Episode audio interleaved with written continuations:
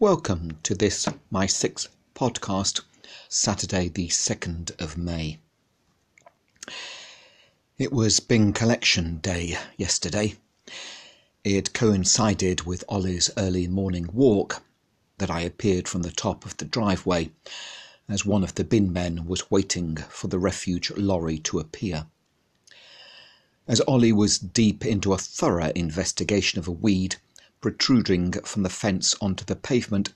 So, keeping a two metre distance, of course, the bin man and I chatted. I asked him how it was going. Really good, he replied. I know I shouldn't say this, but it's really good to be emptying bins right now. When I asked whether it was down to the lack of other road users, he replied, Well, yes, it is in one way.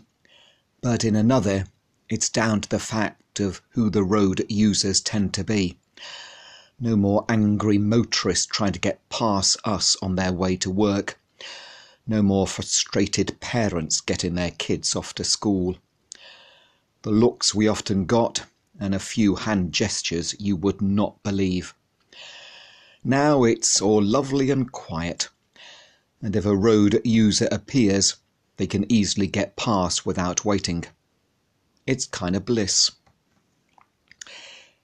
It's interesting, isn't it, how others see us? And see us maybe for who we are right at a particular testing moment in our lives. People seeing our frustration and anger at times as through our own fault, or the fault of our children, or something that has just happened back at home, we take it out on whoever gets in our way on the drive to work or school. And if we are late on bin collection day, then we know who's going to receive our quiet or visible anger. It's been good so far that the way people have been seeing other people has been in quite positive ways during lockdown. The smiles and the appreciation, the kindness and the help.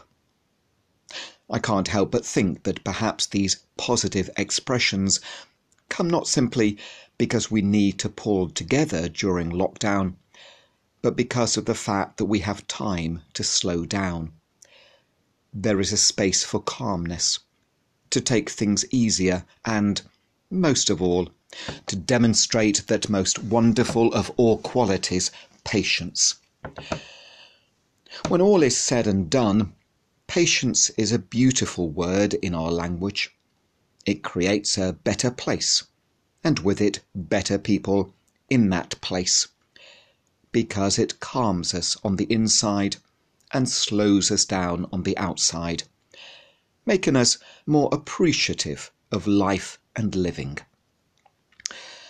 The New International Version translates Paul's verses 2 to 3 in chapter 4 as follows I urge you to live in a way that is worthy of the calling to which you have been called, demonstrating all expressions of humility, gentleness, and patience, accepting one another in love.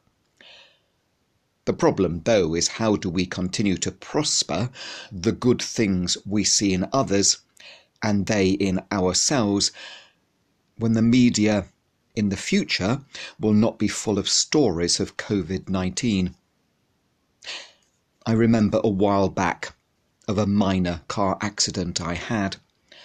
Although it was just slight metal damage, from then onwards, for a few weeks following, nowhere in the United Kingdom could be found such a careful driver as me.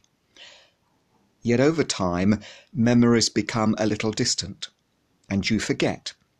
And driving is still careful, but not as careful as following the minor accident, if you know what I mean.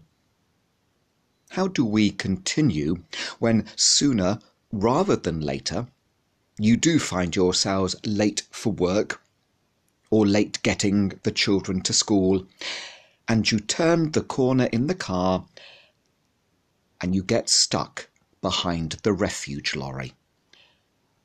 That might just be a taste to see how different we have truly become.